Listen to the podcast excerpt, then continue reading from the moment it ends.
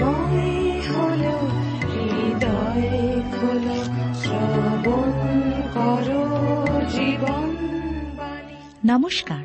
আন্তরিক প্রীতি ও শুভেচ্ছা জানিয়ে শুরু করছি আপনার প্রিয় অনুষ্ঠান জীবনবাণী।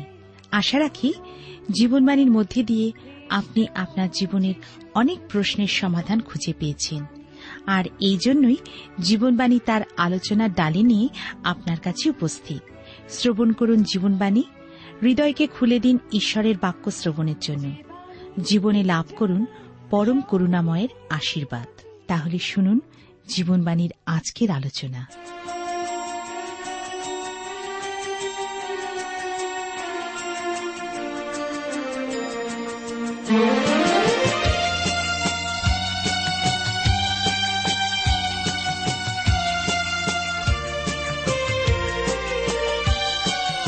এই পৃথিবী অনেক চাওয়ার মাঝে সকল কিছু নাই বা হলো চাওয়া। পিতা বলে ডাকতে তোমায় পেলাম, সেই তো হলো আমার সকল পাওয়া। এই পৃথিবী অনেক চাওয়ার মাঝে সকল কিছু নাই বা হলো চাওয়া। পিতা বলে ডাকতে তোমায় পেলাম, সেই তো হলো আমার সকল পাওয়া। প্রিয় শ্রোতা বন্ধু, প্রভু যীশু খ্রিস্টের মধুর নামে আপনাকে জানাই আমার আন্তরিক প্রীতি, শুভেচ্ছা ও ভালোবাসা। জীবনবাণীর অনুষ্ঠানে ধারাবাহিক আলোচনায় আমি আপনাদের কাছে প্রেরিতদের কার্যবিবরণ থেকে আলোচনা করছি। আজকের উনিশের অধ্যায় আলোচনা শুরু করব। এই অধ্যায়টির বিষয়বস্তু পাই প্রেরিত পৌলের তৃতীয় সেবাযাত্রায় ইফিসে আগমন। আমরা আঠেরোর অধ্যায় তেইশ পদে তাঁর আন্তকিয়া পরিত্যাগের সময় তাঁর তৃতীয় সেবাযাত্রা শুরু হয়েছে সে বিষয়ে আমরা দেখেছিলাম। এই উনিশের অধ্যায় সাধু পৌল তাঁর প্রথম ও দ্বিতীয় সেবাযাত্রাকে পুনর্বার চিত্রাঙ্কনে ফুটিয়ে তুলেছেন। তারপর তিনি এসেছেন ইফিসে, যেখানে দুটি বৎসরব্যাপী তিনি তুরান্নের বিদ্যালয় প্রতিদিন নিয়মিতভাবে কথা প্রসঙ্গ করেছিলেন। আশ্চর্য অলৌকিক কার্যও তিনি সমাধা করেছিলেন, যা দিমিত্রিয় সেই স্বর্ণকার পৌলের বিরোধিতা করেছিল। জনতাকে জাগিয়ে তুলেছিল, কিন্তু নগরের সম্পাদক কর্তৃক জনতা শান্ত হয়েছিল। দেখানো হয়েছিল আদালত। উনিশের অধ্যায় প্রথম দুটি পদে লেখা আছে, এখানে দুশো আশি পৃষ্ঠায় রয়েছে প্রেরিতদের কার্যবিবরণ তার উনিশের অধ্যায়। আপল্লো যে সময় করিন্থে ছিলেন, সেই সময় পৌল উত্তর অঞ্চল দিয়ে গমন করিয়া ইফিসে আসিলেন। তথায় কয়েকজন শিষ্যে দেখা পাইলেন, আর তাহাদিওকে বলিলেন, বিশ্বাসী হইয়া তোমরা কি পবিত্র আত্মা পাইয়াছিলে? তাহারা তাহাকে কহিল, পবিত্র আত্মা যে আছেন তাহাও আমরা শুনি নাই। ঈশ্বর তার আপন পঠিত বাক্যের দ্বারা আমাদেরকে আশীর্বাদ করুন। আসুন প্রার্থনায় অবনত হই। প্রেমময় পিতা ঈশ্বর, তোমার পবিত্র নামে ধন্যবাদ করি এই সুন্দর সময় সুযোগের জন্য। আমরা তোমার চরণতলে যখন এসেছি, আমাদের আপন আপন পাপ অপরাধ স্বীকার করি। তুমি তোমার প্রিয় পুত্র প্রভু যীশুর রক্তে আমাদেরকে ধৌত পরিষ্কৃত করে তোমার যোগ্যরূপে তোমার বাক্য অবধান করতে এবং তা বিশ্বাস করতে সাহায্য করো। প্রার্থনা করি আজকের দিনে বিশেষ করে আমাদের দেশে এবং সারা পৃথিবীতে যে সমস্ত এইডস রোগীরা আছেন প্রভু, যাদের জীবনে ভবিষ্যতের কোনো আশা নেই, কিন্তু প্রভু তোমাতে সকল আশা রয়েছে, তাদের জন্য প্রার্থনা করি তুমি দয়া করো, যেন তারা তোমার উপরে বিশ্বাস করতে পারেন। মানুষ যেখানে শেষ করে তুমি সেখানে শুরু করো। তোমার পক্ষে সকলই সম্ভব। তোমার আরোগ্যতার হস্ত তাদের প্রতি তুমি বিস্তার করো, যেন বিশ্বাসে তারা তোমার সুস্থতা লাভ করতে পারেন। ধন্যবাদের সঙ্গে প্রার্থনা তোমার যীশু নামে চাইলাম, তুমি দয়া করে শ্রবণ গ্রাহ্য করো। আমেন। প্রিয় শ্রোতা বন্ধু, আপনি জীবনবাণীর অনুষ্ঠান শুনছেন। এই অনুষ্ঠানে প্রেরিতদের কার্যবিবরণী তার উনিশের অধ্যায় থেকে আলোচনা করছি। আপনার নিশ্চয়ই স্মরণে আছে যে পৌল তাঁর দ্বিতীয় সেবাযাত্রায় ফিরে যাওয়ার পথে ইফিসে গিয়েছিলেন, কিন্তু সেখানে আকিল্লা ও প্রিস্কিল্লার অনুরোধ সত্ত্বে অবস্থান না করে ঈশ্বরের ইচ্ছা হলে পুনর্বার ফিরে আসার প্রতিশ্রুতি দিয়ে চলে গিয়েছিলেন। ইফিসে অধিক দিন না থাকলেও তিনি আপল্লোর পূর্বে ইফিসে গিয়েছিলেন। আপনাদের নিশ্চয়ই মনে পড়ে যে আপল্লো প্রভু যীশু খ্রিস্টের মৃত্যু ও পুনরুত্থানের বিষয়ে কিছুই জানতেন না। একমাত্র আকিল্লা ও প্রিস্কিল্লার মাধ্যমেই আপল্লো এই সকল বিষয়ে জ্ঞান লাভ করেছিলেন। অতএব আপল্লো দত্ত প্রথম উপদেশাবলী সমস্তই ছিল যোহনের বাপ্তিস্ম সংক্রান্ত। তার ফলে তার শ্রোতাগণ শুধু ওই পর্যন্তই নির্দেশ পেত, তার অধিক কিছুই নয়। পবিত্র আত্মার বিষয়ও শোনেনি। প্রেরিত পৌল সেই বিষয়ে নির্দেশ দিয়েছেন। এখন তিনি তাদের কাছে জানতে চেয়েছিলেন, বিশ্বাসীরা তোমরা কি পবিত্র আত্মা পাইয়াছিলে? অর্থাৎ যখন তোমরা বিশ্বাস করেছিলে তখন কি পবিত্র আত্মা প্রাপ্ত হয়েছিলে? উত্তরে তারা জানায়, পবিত্র আত্মা যে রয়েছেন এ বিষয়ে তারা শোনেনি, তারা শুধু যোহনের বাপ্তিস্ম পর্যন্ত নির্দেশ প্রাপ্ত হয়েছেন। না, তারা প্রভু যীশু খ্রিস্টের সম্পর্কে কিছুই শিক্ষা লাভ করেননি। আমরা দেখি উনিশের অধ্যায় তিন থেকে সাত পদে লেখা আছে, তিনি কইলেন, তবে কিসে বাপ্তাজিত হইয়াছিলে? তাহারা কইল, যোহনের বাপ্তিস্মে। পৌল কইলেন, যোহন মনোপরিবর্তনে বাপ্তিস্মে বাপ্তাইজ করিতেন, লোকদিগকে বলিতেন যিনি তাহার পরে আসিবেন তাহাতে অর্থাৎ যীশুতে তাহাদিগকে বিশ্বাস করিতে হইবে। একথা শুনিয়া তাহারা প্রভু যীশুর নামে বাপ্তাজিত হইল। আর পৌল তাহাদের উপরে হস্তার্পণ করিলে পবিত্র আত্মা তাহাদের উপরে আসিলেন, তাহাতে তাহারা নানা ভাষায় কথা কইতে এবং ভাববাণী বলিতে লাগিল। তাহারা সর্বশুদ্ধ বারো জন পুরুষ ছিল।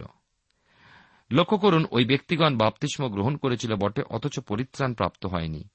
আর এই পরিত্রাণ না পাওয়ার জন্যই তারা পবিত্র আত্মায়ও দীক্ষিত হতে পারেননি। প্রিয় শ্রোতাবন্ধু, যখনই আপনি প্রভু যীশু খ্রিস্টতে বিশ্বাস করছেন, আস্থা রাখছেন, তখন ঈশ্বরের আত্মা দ্বারা হয়ে উঠছেন নূতনীকৃত। ঈশ্বরের আত্মার দ্বারা হয়েছেন অধিকৃত। ঈশ্বরের আত্মায় মুদ্রাঙ্কিত হয়েছেন। এ সমস্ত ঘটার ফলে আপনি ঈশ্বরের আত্মা দ্বারা বিশ্বাসীরূপ দেহেতে বাপ্তাইজিত দীক্ষাপ্রাপ্ত হয়ে উঠলেন।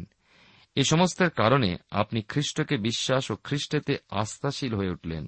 সাধু পৌল নির্দেশ দিলেন যে এই লোকদের ক্ষেত্রে এই ঘটনাগুলি সংঘটিত হয়নি। এখন পৌল তাদেরকে প্রভু যীশু খ্রিস্টতে পরিত্রাণ লাভার্থে বিশ্বাস করার প্রয়োজনীয়তা বুঝিয়ে দিলেন, আর তারা পৌলের ওই প্রচারে বিশ্বাসও করেছিলেন। এখন আমরা দেখি বাপ্তাইজক যোহনের বাপ্তিস্ম প্রকৃতপক্ষে বিষয়টি কি। তা হল মনোপরিবর্তনের বাপ্তিস্ম, অর্থাৎ প্রভু যীশু খ্রিস্টের জন্য তাঁর জন্মগ্রহণের পূর্বাবস্থায় তাঁরই জন্য প্রস্তুত হওয়া। তাহলে লোকেরা এখন খ্রিস্টের প্রতি ফিরল এবং প্রথম পরিত্রাণ প্রাপ্ত হল। কারণ আপল্লো খ্রিস্টকে না জানার দরুন যে উপদেশ প্রচার করেছিলেন, তার দ্বারা তারা খ্রিস্টের সম্পর্কে কিছুই জানতে সমর্থ হয়নি। তারা শুধু শুনেছিলেন যে প্রভু যীশু আসবেন এবং তাতে বিশ্বাস করতে হবে। কিন্তু এখন সাধু পৌল বিশদভাবে সমস্ত খ্রিস্টীয় বিষয়ে ব্যাখ্যা করার ফলে তারা খ্রিস্টের নামে বাপ্তাজিত হল। প্রভু যীশু খ্রিস্টের নামে বাপ্তিস্ম গ্রহণের পর পৌলের হস্তার্পণ দ্বারা তারা এবার পবিত্র আত্মায় বাপ্তাজিত হলেন। ফলে নানা ভাষায় কথা বলতে লাগলেন ও ভাববাণীও প্রকাশ করতে লাগলেন। তা হল পবিত্র আত্মার কাজ। বহু ভাষাভাষী লোক ইফিসে বসবাস করত, যেমন জিরুসালামে পঞ্চাশোত্তমীর সময় দেখেছেন। সেই উপকূলে প্রাচ্য পাশ্চাত্যের সম্মেলন ঘটেছিল। তৎকালে এক মহানগরী হিসাবে এই ইফিসকে গণ্য করা হতো। তাহলে এখন এই ব্যক্তিগণ সমগ্র নগরে খ্রিস্টের সম্পর্কে সাক্ষ্য প্রদান নিশ্চয়ই সক্ষম হয়ে উঠেছে। ছিল সেখানে বারো জন পুরুষ। এই ছিল ইফিসে প্রভুর সেবা কার্যের শুরুর কথা। করিন্থে পৌলের যেমন একটি মহান সেবা সংগঠিত হয়েছিল, তেমনি সাধিত হল এই ইফিসেও। প্রেরিত তার উনিশের অধ্যায় আট থেকে দশ পদে আমরা পাই, পৌল তার স্বভাব সিদ্ধতায় সমাজ গৃহে প্রচার করতে শুরু করলেন। কিন্তু লোকে তার বিরোধিতা ও কঠিন সমালোচনা করলে তিনি তুরান্নের বিদ্যালয় প্রভুর বাক্য শিক্ষা দিতে লাগলেন। তুরান্নের বিদ্যালয় বলতে দেখি এমন একটা বিদ্যালয় যেটি পরিচালিত হতো ইফিসীয়দের দ্বারা। বিদ্যালয়টিতে দু তিন ঘণ্টার জন্য সময় নিরূপিত ছিল, যা পৌল সেখানে একটি স্থান ভাড়া দিয়ে ঠিক করেছিলেন ও ব্যবহার করতেন এই প্রচার কার্যে। ফলে সমস্ত অঞ্চলে এশিয়ায় বাসকারী জিহুদি ও গ্রিক সকলে ওই বাক্য শুনতে পেতেন। লক্ষ্য করুন, এশিয়া নিবাসী সকল জিহুদি ও গ্রিকদের মধ্যে উল্লেখ করার ফলে কি বোঝা যায় না যে কি দ্রুতগতিতে ঈশ্বরের বাক্য তৎকালে প্রসার লাভ করে চলেছিল। এই সুযোগ ও সুবিধাতে কলসীয় মণ্ডলীরও সৃষ্টি লক্ষিত হয়। দেখতে পাবেন পৌল কলসীয়দের প্রতি পত্রে লিখেছিলেন যেমন রোমে যাওয়ার পূর্বে লিখেছিলেন, ওই সমস্ত স্থানে যাওয়ার পূর্বে ওই সকল স্থানের মণ্ডলীতে পত্র লিখেছিলেন। তবু জানা যায় তিনিই ছিলেন ওই সমস্ত মণ্ডলীর প্রতিষ্ঠাতা। কিভাবে তা সম্ভব হয়?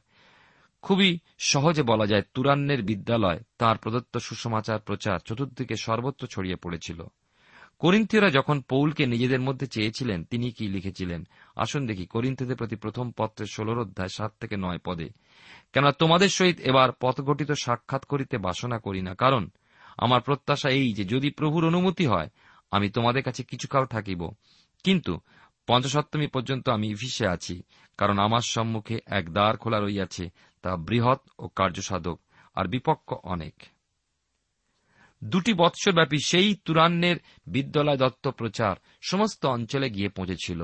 পৌলের প্রচারিত সুসমাচার তারা শুনেছিল। এশিয়ার প্রদেশগুলিতে ওই ঈশ্বর উপেক্ষিত হলেন না।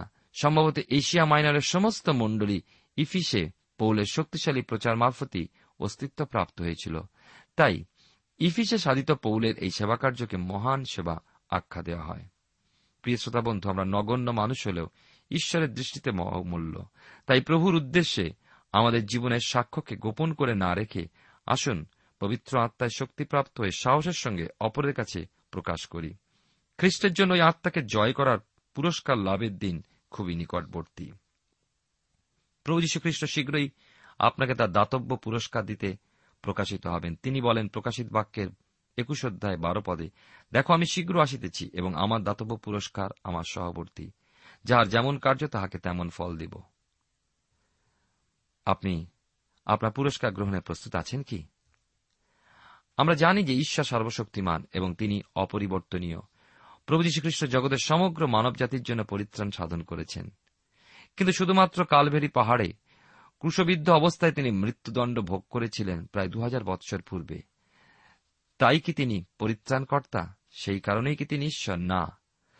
তিনি যেহেতু অনন্ত জীবন, যেহেতু তিনি জীবনের একমাত্র অধিপতি, আর দ্বিতীয় কেউ নেই, কারণ তিনি নিজেই অনন্ত জীবনের হওয়ার দরুন মৃত্যু ও পাতালের সাধ্য হল না তাকে ধরে রাখার। এই জন্য তিনি ঈশ্বর, কেননা তিনি মৃত্যুর শক্তিকে পরাহত করে মৃত্যুর তৃতীয় দিন প্রাতে পুনরুত্থিত হয়ে উঠেছিলেন।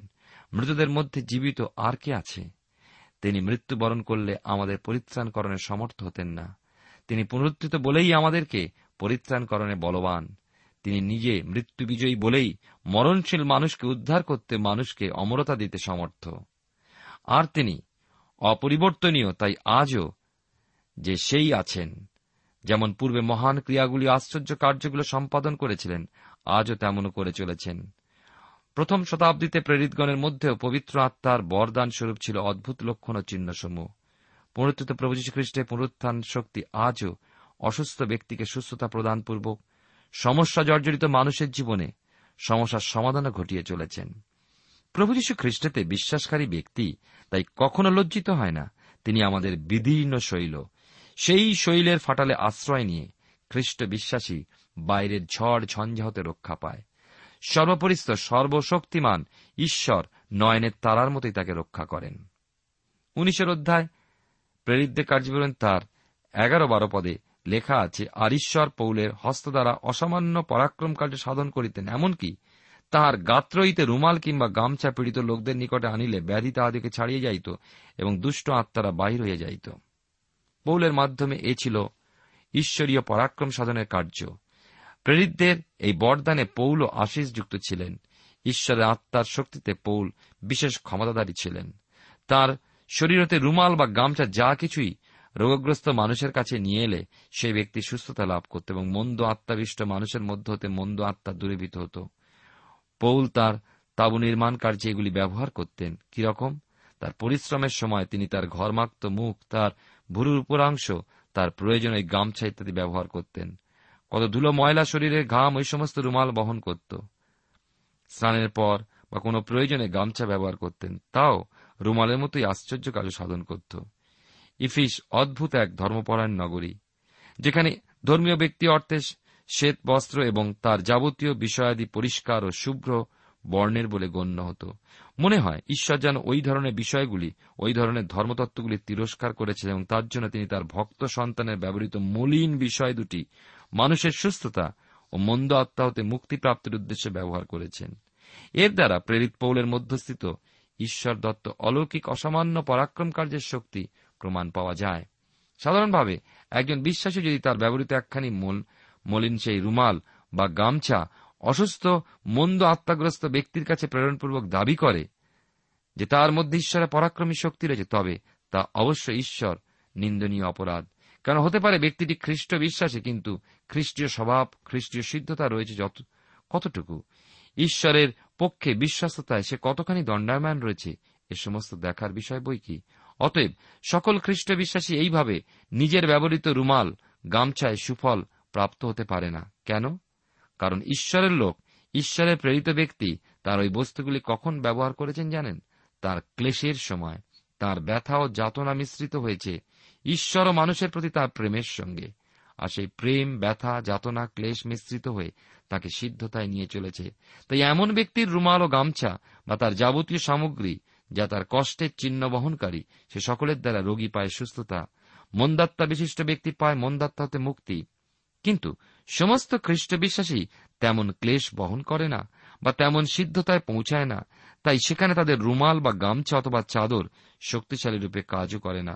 তবু বলবো, খ্রিস্ট বিশ্বাসী যদি খ্রিস্টের উপরে পরম বিশ্বাসে নির্ভর ও দৃঢ়চিত্ত হয় ও প্রার্থনাশীল হয়, ঈশ্বর তার মাধ্যমে উত্তর প্রদান করবেন বই কি।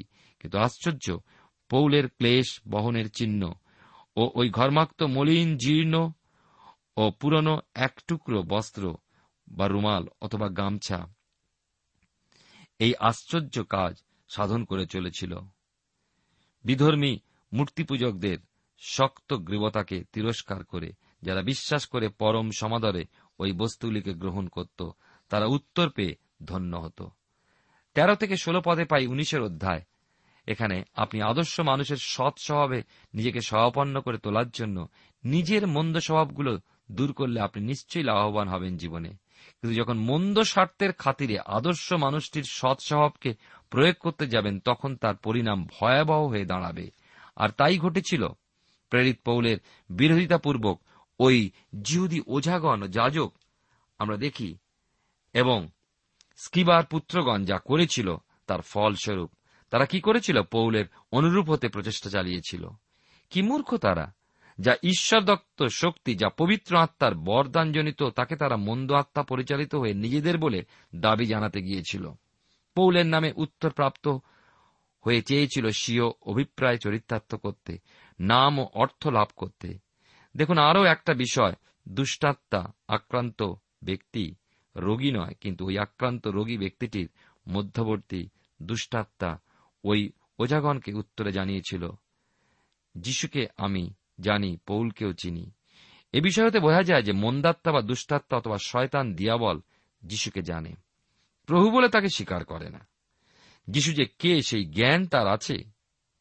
পৌলের নকল করাতে মন্দের দ্বারা মন্দ আক্রান্ত হল। স্কিবার পুত্রেরা দুষ্টাত্মার আক্রমণে তথা দুষ্টাত্মাপ্রাপ্ত ব্যক্তির লাফিয়ে পড়ার ফলে উলঙ্গ ক্ষতবিক্ষত হয়ে পলায়ন করল। প্রিয় শ্রোতাবন্ধু, এই যে নকল বা অনুকরণ, এ তো সদুদ্দেশ্য নয়, বুঝতেই পাচ্ছেন। জেনে রাখুন, আজ জগতে এইভাবে মানুষ অনুকরণ প্রিয় হয়ে চলেছে। সমস্ত বিষয়, সকল ক্ষেত্রে কারো অনুরূপ হয়ে ওঠায় মানুষ ব্যস্ত।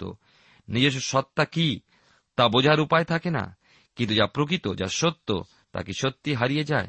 কিছুকাল মানুষ সেই অনুরূপ বা সেই নকল সহ সন্তুষ্ট পেতে থাকে, সত্য বা প্রকৃতির অন্বেষণ করে না, সেই নকলেই ভুলে থাকে, অনুরূপেই থাকে মগ্ন বা মোহগ্রস্ত হয়ে।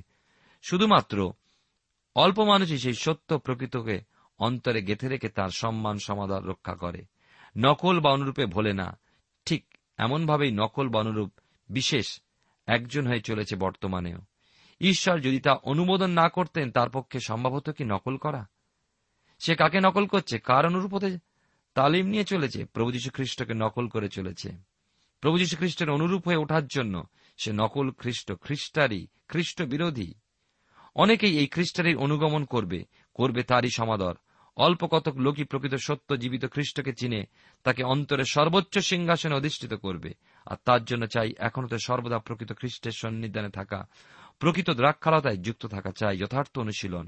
সেই দিনে যেন খ্রিস্টারিকে চিনে তার ওদের দূরবর্তী ও পৃথক জীবন রক্ষা করতে পারি। খ্রিস্টারির আত্মা পূর্বেও ছিল, খ্রিস্ট বিরোধী কাজগুলো করে চলত, খ্রিস্টানুগামীরও বিরোধিতা করতে বিন্দুমাত্র দ্বিধা করে না তারা।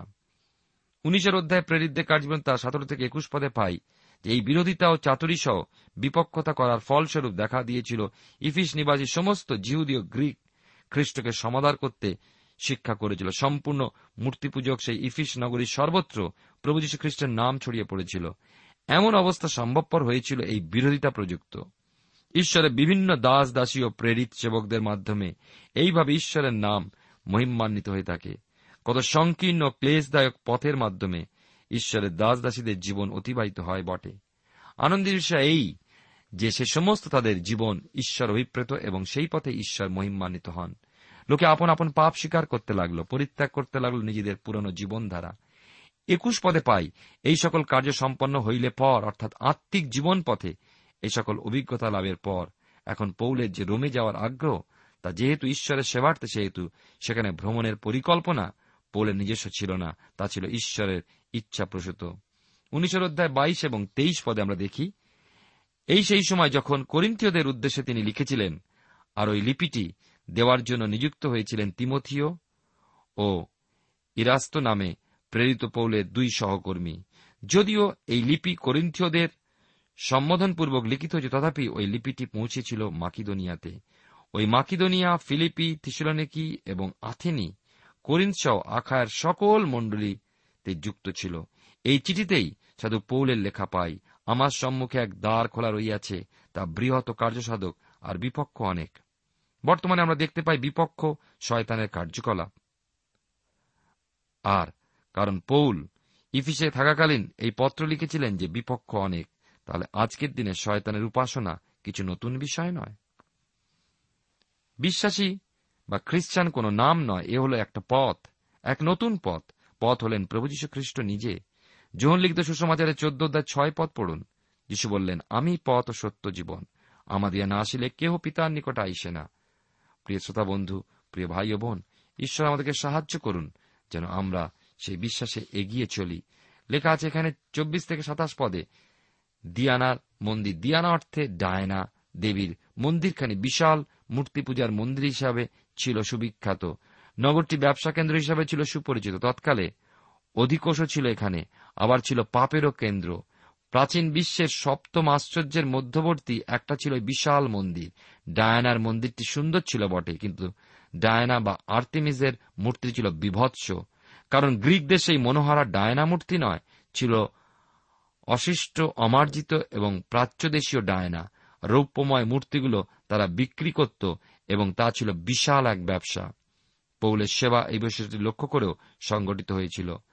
সপ্তম আশ্চর্যের একটি এই হিসাবে অনেকে ওই মন্দির দেখার উদ্দেশ্যে উপস্থিত হতো এই ইফিসে।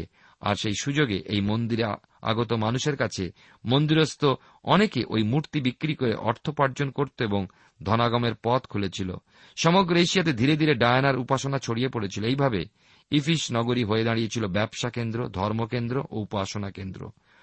প্রাচ্য প্রাচ্যের উভয়ের কেন্দ্রস্থল, যেখানে প্রাচ্য পাশ্চাত্যের সম্মিলন ঘটেছিল। উভয়ের মন্দতাগুলিও এসে সঞ্চিত হয়েছিল এই ইফিসে। আঠাশ থেকে বত্রিশ পদে পাই, ইফিস নগরী ছিল যারা ডায়নার উপাসনাকারী ছিল, তারা প্রচার পত্র সহ নগর পরিভ্রমণ করে চিৎকার করত এই বলে যে ইফিসীয়দের ডায়নাই মহাদেবী। গালাতীয়তে লুস্ত্রায় প্রস্ত্রাঘাতের দ্বারা সাধু পৌলের উপরে যে অত্যাচার হানা হয়েছিল, সে বিষয়ে নিশ্চয়ই আপনারা জানেন। পৌলের সেই অভিজ্ঞতা থাকলেও পৌল সত্য স্বীকার করেছিলেন এই ইফিসে যে যারা হস্তনির্মিত তারা ঈশ্বর নয়। প্রেরিতদের উনিশের অধ্যায় তেত্রিশ থেকে আটত্রিশ পদে পাই আলেকজান্ডারের বিষয়, সম্ভবত তিনি প্রভু যীশুকে গ্রহণ করেছিলেন। দেখুন, এক অদ্ভুত জনতা যার মধ্যবর্তী অনেকেই জানত না যে কেন তারা সভাগৃহে সম্মিলিত হয়েছে। তারা কাউকে সেখানে বক্তৃতা করার স্বাধীনতা দিতে চায় না।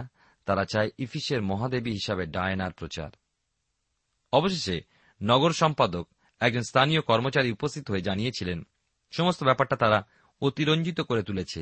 তাদের মন্দির ও ডায়না অক্ষতই রয়েছে। অতএব বিক্ষোভের উত্থাপনকারী শিল্পকার দিমিত্রিয় ও তার সঙ্গীগণের নালিশ সহ তারা আদালতের ও তথাকার দেশাধ্যক্ষগণের শরণাপন্ন হোক। সাঁত্রিশ থেকে একচল্লিশ পদে পাই, নগর সম্পাদক আরও বললেন, এই দাঙ্গা দানা বেঁধে ওঠার কোনো কারণই নেই। অতএব ওই প্রচারপত্র, চিৎকার, হল্লা সমস্ত বন্ধ হোক, কারণ এই দাঙ্গার মাধ্যমে তারা বিপজ্জনক অবস্থারই সম্মুখীন হবে। আর কিছু নয়, বরং অন্য কোন দাবির প্রসঙ্গে যদি থাকে এই সভায় তারা সমাধান করতে পারে। এইভাবে সেদিন ওই নগর সম্পাদক ওই বিক্ষোভকে শান্ত করেছিলেন জনতাকে সুপরামর্শ দিয়ে, কারণ তারা সাধু পৌলের সেই প্রচারের দ্বারা ক্ষিপ্ত উঠেছিলেন। এই কথার ফলে ধীরে ধীরে লোকেরা ঘরে ফিরে যেতে লাগল। সেই জনতার ভিড় কমে যেতে শুরু করল। ঈশ্বরই তাঁর দাসদেরকে নির্দেশ দিয়ে থাকেন বিভিন্ন পথের মাধ্যমে। ইফিসে পৌলের সেবা কাজে সুসম্পন্ন হল। এরপর তিনি ইফিস পরিত্যাগ করে চলে গিয়েছিলেন মাকিদোনিয়ায়। ঈশ্বরের সেবকদের জীবনে এইভাবেই আত্মিক পথ এগিয়ে চলে। ঈশ্বরের প্রেরিতগণের সেই জন্য স্থায়ী বসবাসের কোন স্থান ছিল না। নির্দিষ্ট একটা স্থান নয়, বিভিন্ন স্থানে ঈশ্বরের বাক্যর সঙ্গে নিয়ে খ্রিস্টীয় সুসমাচারকে বহন করে এক স্থানতে অন্য স্থানে বীজ বপন করাই ছিল তাদের কাজ। প্রিয় শ্রোতা বন্ধু, প্রিয় ভাই ও বোন, প্রভুর অন্যান্য দাসদাসীগণ ওই ধর্মীয় কেন্দ্রগুলিতে, মণ্ডলীগুলিতে ধন্যবাদ ও প্রার্থনা বিনতিতে বিভিন্ন বিশ্বাসীবর্গ সহ এবং নিজেরাও প্রভুর চরণে বিশ্বস্ততা রক্ষা করে পরিশ্রম করে চলেছেন আজকের দিনেও। স্বর্গারোহণের পূর্বে প্রভু যীশু খ্রিস্ট যে আদেশ দিয়ে গিয়েছিলেন তা প্রথম শতাব্দী হতে আজ পর্যন্ত পালিত হয়ে চলেছে এবং সফলতা প্রাপ্ত হতে চলেছে। প্রেরিত পৌলকে তাই আমরা দেখছি ইফিসে তার সেবা কার্য সুসম্পন্ন হওয়ার পর তিনি পুনরায় মাকিদোনিয়ায় ফিরিয়ে গেলেন। তাঁর তৃতীয় সেবাযাত্রায় শেষ লক্ষিত হয়। ইফিসের অভিজ্ঞতা লাভের পর তিনি মাকিদোনিয়া, সেখানেতে ফিলিপি, পুনরায় ত্রোয়া, মিলিতা হয়ে গেলেন। সেখানে মিলিত হয়েছিলেন ইফিস মণ্ডলীর প্রাচীনগণ এবং অন্যদের সঙ্গে। একদিন দম্মেশকে প্রভু শিষ্য অননীয় যখন প্রভুর কথার উত্তরে বলেছিলেন পৌল, সে সময় শৌল নামে অভিহিত ছিলেন। শৌল জিরুসালাম ঈশ্বরের পবিত্রগণের প্রতি কত না উপদ্রব করেছিলেন, এমনকি সেখানেও প্রভুর শরণার্থীদের বন্ধন করার ক্ষমতা শৌলের ছিল। প্রধান যাজকদের হতে সেই ক্ষমতা পেয়ে সেই শৌল সম্পর্কে অননীয়ের কাছে প্রভু বলেছিলেন, জাতিগণের ও রাজগণের এবং ইসরায়েলের সন্তানগণের কাছে প্রভুর নাম বহনার্থে সে প্রভুর মনোনীত পাত্র। এই কার্য তাকে বহু ক্লেশ ভোগ করতে হবে। আর বাস্তবিকে আমরা সেই তার্সনগরের শৌলকে দেখি, তিনি ঈশ্বরদত্ত নিরূপিত সময় একদিন পৌল রূপে ঈশ্বরের চরণে সমর্পিত হলেন ও জীবনকে ঈশ্বরের সেবার উদ্দেশ্যে উৎসর্গ করে দিলেন। বহু ক্লেশ ও সংকট তারণার সম্মুখীন হয়েও তিনি শেষ পর্যন্ত ছিলেন স্থির ও অবিচল। ঈশ্বর আপনার জীবনে মঙ্গল করুন।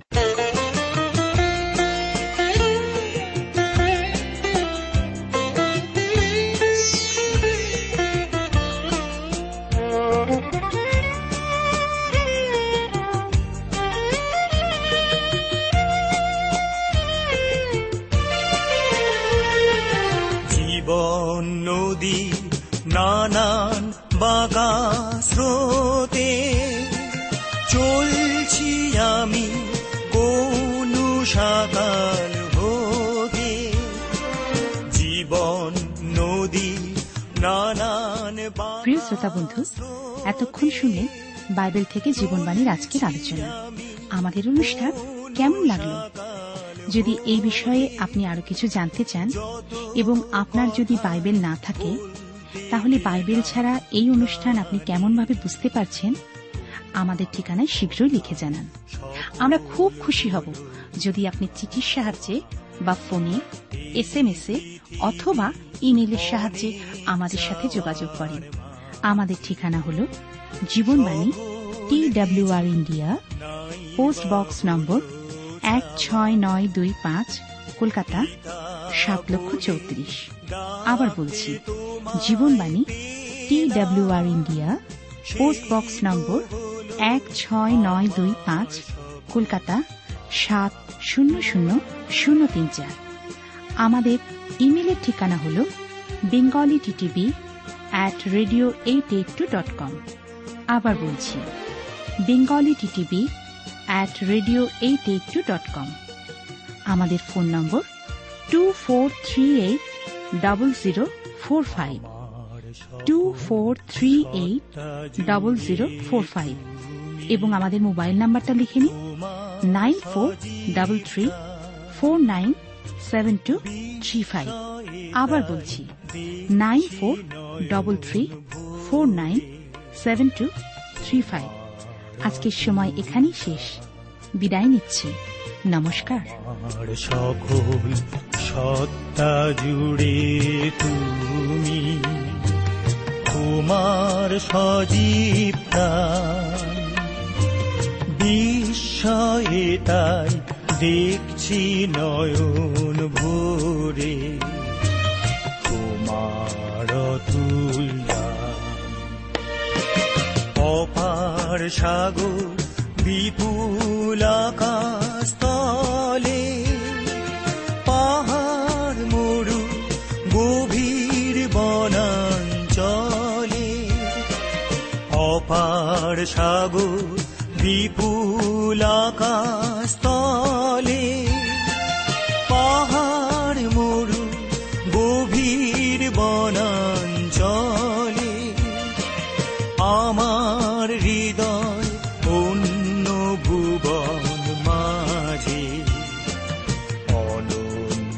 চিরকাল তোমার আশা যাওয়া।